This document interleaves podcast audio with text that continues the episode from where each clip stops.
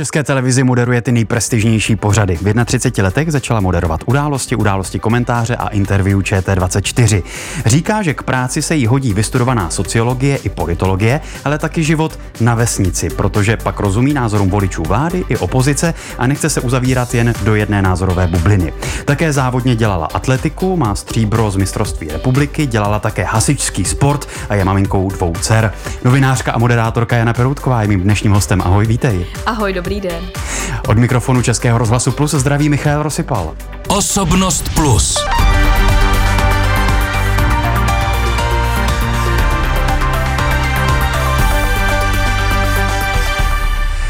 Jano, novináři se často pohybují v záplavě negativních zpráv. Je to vlastně náš denní chleba, válka, živelné katastrofy, tragédie.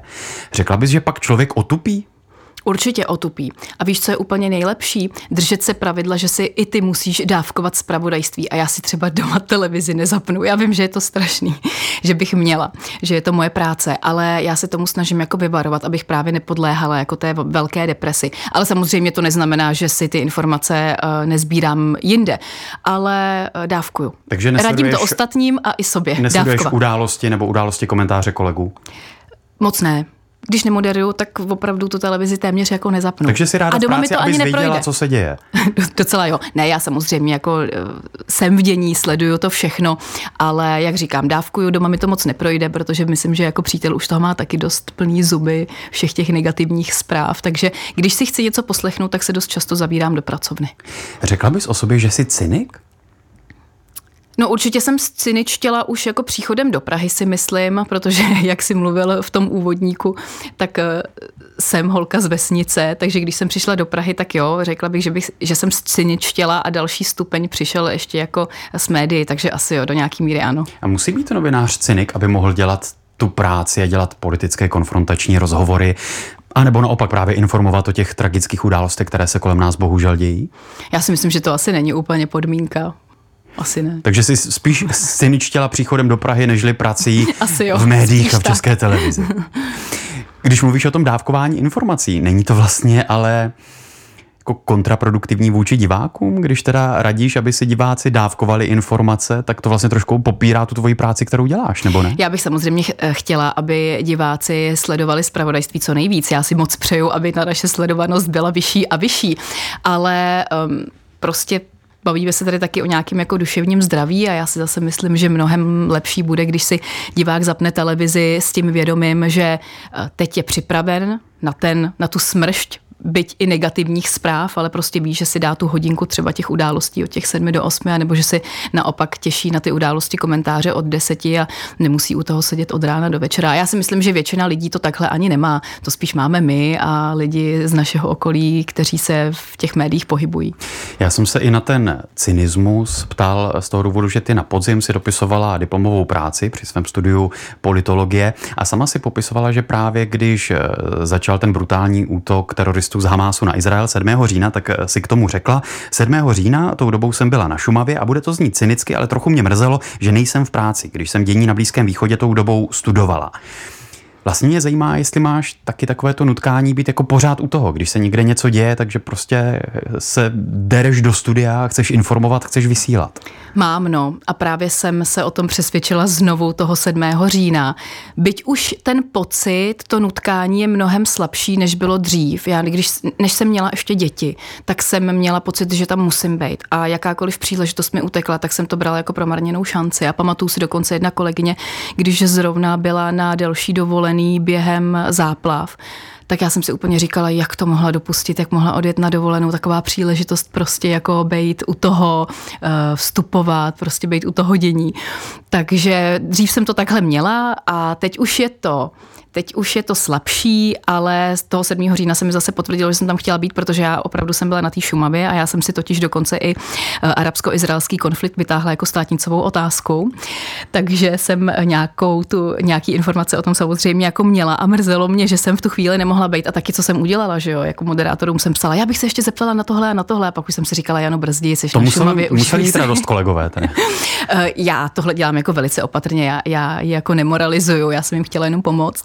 Měla jsi pocit, že si tak teď nasákla těmi informacemi, že prostě škoda toho, toho nevyužít. Přesně, přesně tak. A když jsi mluvila o tom dávkování, to mě ještě zaujalo, promiň, že se k tomu pořád vracím, ale nemáš tu potřebu jako všechno vidět, všechno si přečíst, protože ta naše práce prostě nezačíná, nakončí, nekončí, každá příprava může být nekonečně dlouhá a těch informací jak je nekonečně. Tak eh, já jsem tím minimálně v začátcích hodně trpěl, že jsem si říkal, no to je ještě přece málo. To, to nemáš? Jsem, to jsem právě chtěla říct, že já jsem tohle měla hrozně moc na začátku a já si taky myslím, že docela to dřív šlo, nebo šlo. Vždycky se jde ještě víc zlepšovat. Vždycky jdeš do studia prostě a máš pocit, že si toho mohl načíst ještě víc, ale prostě dělal si 100%, prostě načet si, co si z těch jako. Ale já mám pocit, že jako v dnešní době už to ani nejde, protože těch článků, videí, podcastů o různých věcech je tolik, že já už třeba dneska, když se připravu na vysílání, tak moc dobře vím, z jakých zdrojů já budu vycházet, že jsem třeba jako zaslechla, že tady v tom rozhovoru nebo v tom podcastu to zrovna probírali s tímhle tímhle hostem, nějakým způsobem mě to zaujalo.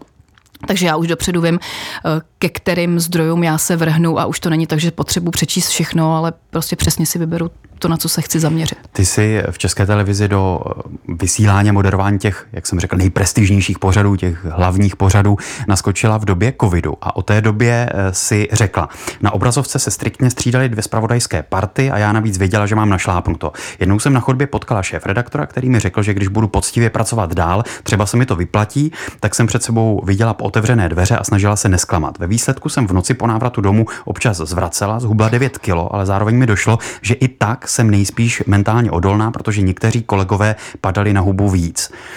Tak mě vlastně zajímá, co všechno bys byla ochotná nebo schopna obětovat práci. No tohle bylo úplný maximum, protože já po tom covidu jsem dvakrát navštívila homolku a magnetickou rezonanci, protože trpím na migrény s aurama, který se mi samozřejmě jako opakovaly mnohem častěji během covidu, takže jsem pak jeden rok a ten další rok, protože na tu magnetickou rezonanci se zase nesmí chodit tak často.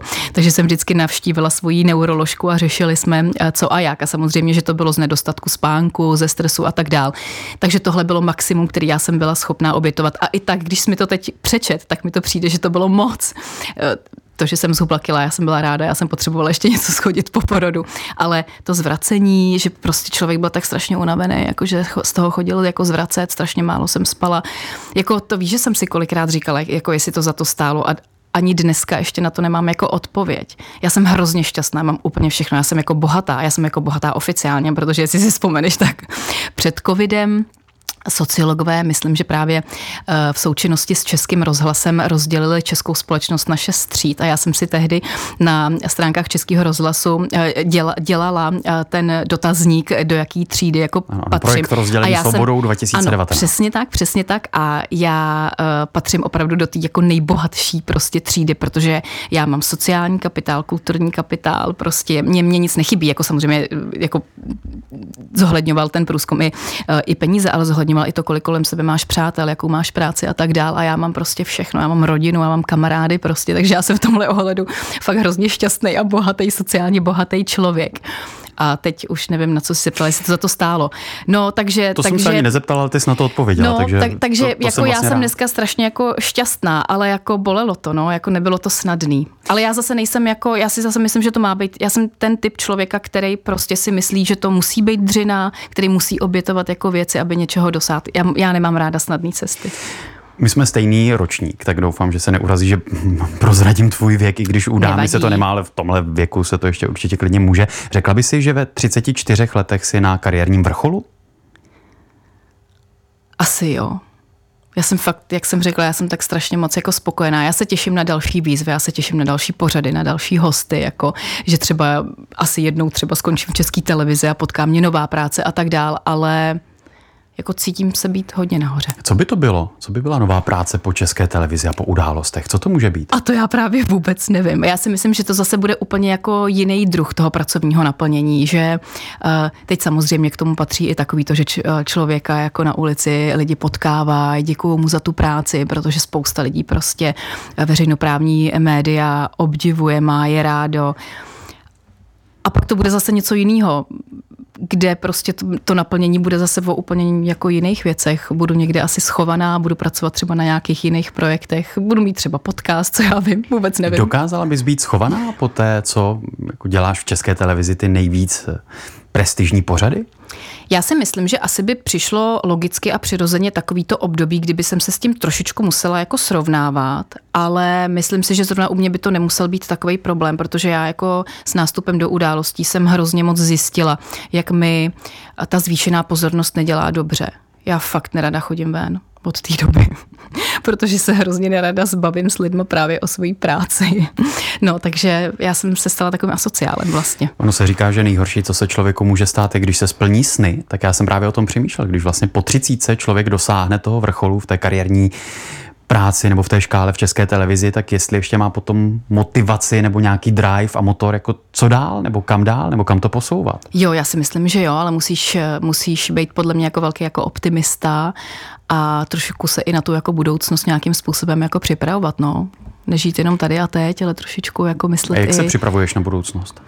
Uh, no, tak uh, ne třeba úplně na tu profesní, ale tak přemýšlela jsem jakoby co bych dělala, kdybych nepracovala v české televizi, tak eh, že bych se třeba víc zaměřila na rodinu, na dcery, což trošičku jako plánuju. Teď, teď mi to docela i jako vychází, tak on hodně změnil ten covid, kdy jsem opravdu byla jako v práci 24 hodin denně skoro. A teď tím, že už máme docela normální režim, tak jako už zase jako úplně v pohodě stíhám rodinu, takže hodně na tohle to myslím. Ale tak jako se snažím jako vzdělávat, eh, začínám se jako třeba eh, trošičku vzdělávat i ve věcech v oblastech, jako je marketing, business a tak, jako prv, svoji první letošní knížku jsem od Anety Martinkový přečetla organizační porno, takže si trošku snažím jako i zorganizovat svůj vlastní život, takže jako v rámci takovéhle linie se snažím teď V poslední době se hodně moderně mluví o takzvaném imposter syndrom, hmm. ten syndrom podvodníka, kdy člověk má vlastně pocit, že v té pozici nebo v té práci, kde je, takže vlastně třeba na to tak nemá, že má strach, že to ti ostatní odhalí. Máš někdy takový pocit, takový syndrom? Stávalo se mi to dřív poměrně často. Vím, že se to děje mnoha mým kolegům a kamarádům v mém okolí. Myslím si, že se to už jako mnohem zlepšilo, ale samozřejmě, že někdy se mi to stane. A třeba někdy i po, i po jako neúspěšném vysílání, se kterým nejsem stoprocentně spokojená, tak si tuhle tu otázku nebo tenhle syndrom mám na chvíli. Ale musím říct, že nevím, jestli je to věkem, zkušenostma, dětma, nebo různýma okolnostma, ale je to lepší. Netrpím na něj v poslední době. Pro časopis Marian si před eh, nějakou dobou řekla, náš rodinný život se přizpůsobuje mojí profesi, mají to tak i mý kolegové. Partner Jakub předčasně ukončil fotbalovou kariéru, bylo to pro něj fyzicky i mentálně náročné. Tomu, že muž se vlastně takhle přizpůsobí kariéře své manželky, je pořád vlastně v české společnosti docela ojedinělé. Setkávala se s nějakým jako předsudky třeba i tvého a vašeho okolí s tvým partnerem? Vůbec, protože moje okolí žije dost podobné životy jako já, takže moc nesetkávala. Jestli si to někdo myslel a nevyslovil nahlas, to je možný. No to je druhá věc. Dovedu si představit, že si třeba uh, kluci, některý třeba uh, i v kabině kluku uh, mohli Kuby za to dobírat, ale uh, já jsem se s tím uh, vůbec nesetkala. Naopak jsem se setkala se samýma jako pozitivníma reakcema. A ono to totiž není tak, že by byl Kuba nějaký podpantoflák, který doma vaří a všechno. My jsme si to prostě jenom dokázali hrozně dobře rozdělit. Je to, že je to právě možná pořád docela jako ojedinělé a ne tak přirozené, ne tak samozřejmé jako důvodem, proč je třeba pro ženy těžší se prosadit v profesích tohle typu? Určitě. Ono buď se o tomhle tématu můžeme bavit v té rovině té společnosti, protože naše společnost je pořád hodně zatížená stereotypy a souvisí s tím spousta věcí, že naše společnost je dost konzervativní. Máme tady hodně konzervativních politiků, kteří prostě jako veřejně, veřejně vystupují a jsou hodně opravdu konzervativní. A pak tady jsou ale taky věci, jako je legislativa, nějaký podmínky, prostě za kterých se ženy vracejí zpátky do práce. Ono těch věcí je prostě strašně moc. Ale pak se taky můžeme bavit třeba o konkrétně o zaměstnavatelích a třeba třeba v české televizi jsou tomuhle tomu hrozně otevřený. Já si pamatuju, že když jsem odcházela na svou první mateřskou a měla jsem trošičku obavy, jestli se budu moc vrátit, protože jsem si říkala, pane bože, doženu já ty svoje kolegy, teď mi tady prostě ujede vlák, ujede mi spousta informací, já už je určitě nikdy nedoženu. A mě naopak Petr Merzena tehdy řekl, Jano, až se na to budete cítit, tak přijďte a tady jsou prostě dveře otevřený. A já jsem tehdy ještě ani neměla zaměstnaneckou smlouvu, já jsem pracovala jako OSVČ a nikdo mi místo držet rozhodně nemusel a přesto prostě byli rádi, že jsem se vrátila. Takže u nás v české televizi eh, prostě ty šéfové jsou rádi, když se maminky vrací zpátky do práce. Novinářka, moderátorka České televize Jana Peroutková je mým dnešním hostem. Posloucháte Osobnost Plus. Atraktivní hosté s vlastním názorem a moderátor Michael Rosypal. K jejich rozhovoru se můžete vrátit také na webu plus.rozhlas.cz, v aplikaci Můj rozhlas a v dalších podcastových aplikacích. Stoprocentní vyváženost nebo objektivita neexistuje, byť se k ní snažíme přibližovat. Jak ty máš nastavenou tu hranici, kterým třeba názorům a názorovým proudům dáváš nebo dáváte v české televizi prostor? Bude to znít hrozně zvláštně, ale pro mě definice veřejnoprávnosti je furt prostě jeden velký otazník. Já to pořád hledám xkrát se mi stane, že prostě během dne si sednu k počítači a začnu si to googlit, abych si utříbila myšlenky, ale já opravdu pořád hledám, co je toto veřejnoprávní. A navíc si myslím, že teď žijeme v době, kdy se ten mediální trh takovým způsobem proměnil, že i ta definice té veřejnoprávnosti se asi bude muset trošičku změnit. A já nevím jak, já nevím jakou cestou. Je to strašně jako obtížný téma. Každý to má jinak, my to máme jinak, diváci to mají jinak, každý divák to má jinak. Takže je to hrozně těžký. Já se snažím samozřejmě si na ty věci dávat pozor, vyvažovat co nejvíc to jde. Ale samozřejmě, že uh, jsou situace, kdy ten rozhovor může vypadat, že není tolik vyvážený, že třeba skáčeš nějakému hostovi víc uh, do řeči, ale ono to taky třeba může být tím, že ten host se dopouští nějakých dezinformací, nepřesných věcí, nepravd a tak dál. A ty ho prostě musíš opravovat, to je prostě tvoje práce. A ne, ne, nemůžeš to udělat vždycky, protože samozřejmě nevíme všechno, že jo, ale, ale prostě dělat to, co je jako v našich silách, no. Takže já moc nerazím takový to 50%, 50%, ale, ale jako snažím se ty diváky v tomhle jako nes, nesklamat, no, ale jako není to jednoduchý. Je tam potom nějaká hranice, kdo do vysílání české televize nepatří? Přesně když někdo bude tvrdit, že země je placatá nebo spochybňovat prostě nějaké naše demokratické směřování, tak to už je za tou hranou? Já si myslím, že tohle je otázka, kterou asi denodenně řeší šéfové na velkých poradách, koho zvát a koho ne protože samozřejmě ta konkurence tady nějaká je. My taky samozřejmě řešíme do nějaký míry sledovanost, byť to není alfa a omega, ale taky prostě sledujeme, že se, že se jako lecos na tom mediálním poli mění. Takže taky, taky upravujeme podle tohoto vysílání, ale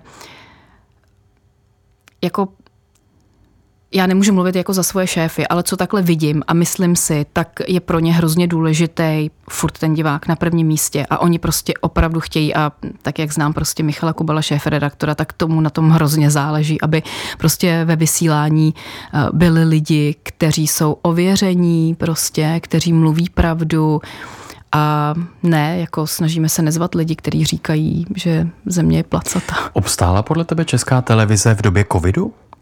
Hrozně moc. Jako o tom já absolutně jako nepochybuju teda.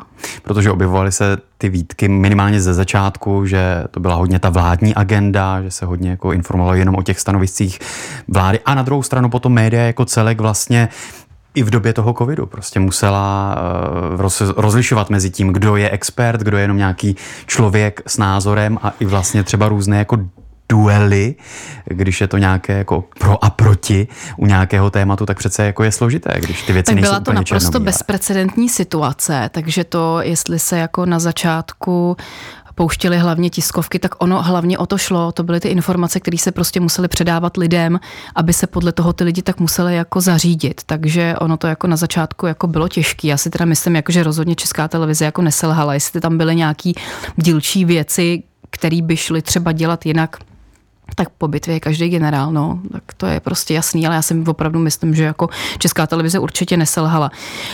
Máš pravdu v tom, že mě pak taky nebyly úplně po srsti takový ty duely pro a proti. A myslím si, že to tam nebylo po srsti nikomu a pak se od toho, myslím, i jako dost upustilo. Myslím, že my jsme jako v takovýchhle duely příliš jako nenabízeli. Pozoruješ to, že politici jsou stále méně ochotní chodit do vysíl, vysílání veřejnoprávních médií? Strašně, strašně moc. A já jsem se teď přestěhovala eh, z kanceláře, ve který jsem seděla. Já jsem, mě se teď Martin Řezníček smál, že hrozně migruju po baráku. Já totiž furt nejsem schopná najít si to nejideálnější místo, ale možná jsem ho právě teď našla. Já jsem se vrátila vlastně do takového malého newsroomu eh, mezi editory událostí komentářů, protože já jsem byla tak jako trochu odstrčená a já jsem prostě zjistila, že když, eh, když jsme tak takhle společně a bavíme se o tom, tak mě napadá víc motivů, víc otázek, vím, vím koho oslovují, proč ho oslovují a tak, nemusíme si to pak volat, takže je to mnohem efektivnější. No a já tím pádem slyším všechny ty jako editorky, který prostě volají hostům, oslovujou je, jaká je to bída. A je to fakt bída. Já tomu vlastně do nějaký míry rozumím, protože opravdu ten mediální trh je tak obrovský. Těch eh, internetových televizí, televizí, těch serverů, eh, podcastů a tak dále. Politici si sociální sítě tvoří sami. To je tak něco obrovsky profesionálního z jejich strany, že tomu musí věnovat, že tomu musí věnovat hroznýho času. Takže já rozumím tomu, že je pro ně hrozně těžký najít si čas, chodit na rozhovory. Ale přijít na rozhovor do české televize já pokládám pro ty politiky skoro jako povinnost. Takže mě hrozně mrzí, že je hrozně těžký je přemluvit do toho vysílání. Jsou politici, kteří rovnou řeknou, Ježíš Maria, do událostí komentářů samozřejmě, děkuji za pozvání. A dokonce si pamatuju, že je to docela nedávno. Miroslav Kalousek si rýpnul do uh, politiků, kteří nejsou schopní sednout do auta a dojet na Kavčí hory, ale uh, rozhovory dávají jenom přes Zoom nebo přes Skype, tak uh, vím, že jim docela vyčenil na Twitteru aby se to zase vrátilo trochu do starých kolejí. Já jsem v úvodu zmínil, že ty sama říká, že ten život za Prahou na malém městě ti dává možnost jako uzavírat se jenom do nějaké bubliny a že ti dává nějaký jako nadhled. Řekla bys, že jsou média obecně, já vím, že se to těžko jako paušalizuje, ale když se o to pokusíme, že jsou média vlastně elitářská a uzavřená sama do sebe? No, těžká otázka. Možná někdy ano.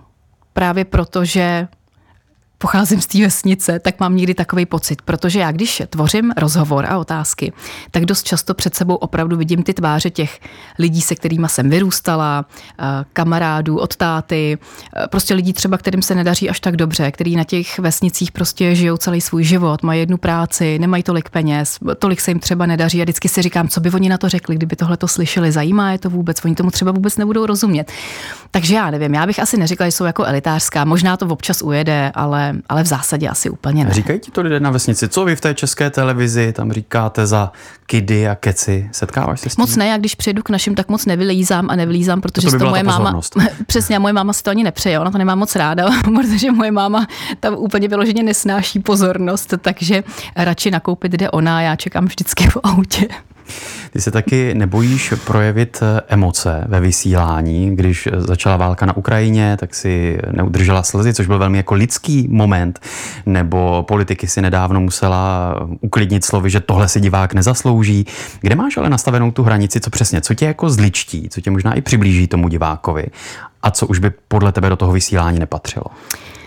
To je výhoda nás žen novinářek. Já si myslím, že si můžeme dovolit víc než vy, protože nám to divák i, i host... Že mě by slzy neprošly? Uh, myslím, že, myslím, že nám host i divák eh, dost odpustí, jako, myslím jako emoce.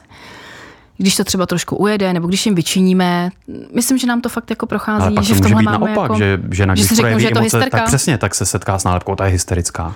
No, tak to já se jako snažím jako nebýt hysterická, na to si dávám pozor právě. No. no to se můžeš snažit sebe víc a stejně ti to někdo prostě pak řekneš. No tak s tím já už nic neudělám, bohužel.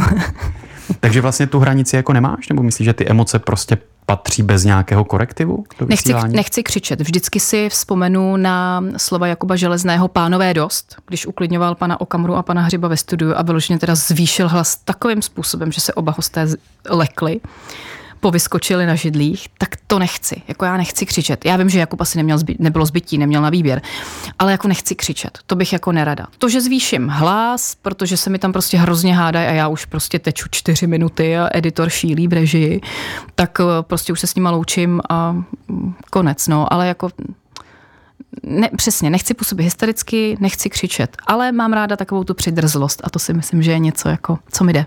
Máš ráda ten konflikt v osobním životě? Jestli mám ráda konflikty v osobním životě. No, mám občas pocit, že je vyhledávám a říká mi to můj partner, a říká, ty děláš všechno pro to, aby jsme prostě došli do nějakého konfliktu. Jako prostě i v obchodě ve frontě, tak se jako ozveš a jdeš tam do konfliktu. No, docela jo, ale jako brzdí mě, brzdí mě právě ta moje profese, že si říkám, že si musím dávat pozor. Ty jsi o závodění v atletice pro uh, magazín Reporter řekla. Ukázalo se, že jsem v individuálních sportech hrozný stresař. Kromě atletiky jsem hrála například fotbal, volejbal nebo florbal. Tam všude dobrý, ale co by atletka jsem mentálně selhávala. No. To mi nezní jako úplně dobrá průprava pro moderování živých televizních pořadů. Já jsem před každými závody zvracela. Můj plišák se jmenoval Viblís, to si z toho dělal jako srandu to byl můj jako plišák pro štěstí. Já jsem opravdu zvracela. No. Já jsem třeba i uh, soutěžně recitovala a vždycky, když jsme jeli na nějaký třeba mistrovství republiky, prostě někam daleko do vysokého míta, tak eh, já jsem celou cestu prozvracela. Já absolutně nechápu, že jako obstojím před tou kamerou, já ale a vůbec nemám. to nemáš? Ne, já necítím stres, přísahám. Já jsem jak doma v obýváku. Mě je tam tak hrozně dobře. Já to vůbec nemám. A to taky není dobře nejít bez nějaké trémy nebo adrenalinu. Já se fakt jako těším. Ten adrenalin tam je, ten tam je. Jako třeba naposledy, když jsem tam měla ministra Dvořáka, když se řešil v uvozovkách pan Euro, že jo, zmocněnec pro přijetí eura. Teď už tak, poradce. Teď už poradce. Tak já jsem, já jsem tam šla s takovou jednou strategií, že, že bych chtěla dávat jako rychlý úderný otázky na začátek, ale potřebovala jsem, aby on mi rychle a úderně odpovídal, což jako nikdy nevíš, jak ti ten politik bude odpovídat. A ono mi to strašně krásně vyšlo. A já jsem z toho byla teda trošičku nervózní, protože jsem si říkala, když to vyjde, tak to bude skvělý. a ono to teda zrovna jako vyšlo. Jasně, že mám, někdy se bojím, protože vím, že někteří jako politici dokážou být takový ostřejší, jako jo, a třeba i osob, osobně to otočit všechno. Ale, ale jo, adrenalin tam je, ale prostě stres nemám, no, ale u toho sportu to bylo jako prostě nějaký zvláštní selhání, nevím. Já si nemyslím, že jsem jako mentálně slabá, to vůbec ne, já jsem dost odolný jako člověk, ale tam byl nějaký blok. Novinářka Jana Peroutková byla mým hostem. Díky za rozhovor. Já děkuji za pozvání. Od mikrofonu Plusu se loučí Michal Rosypal.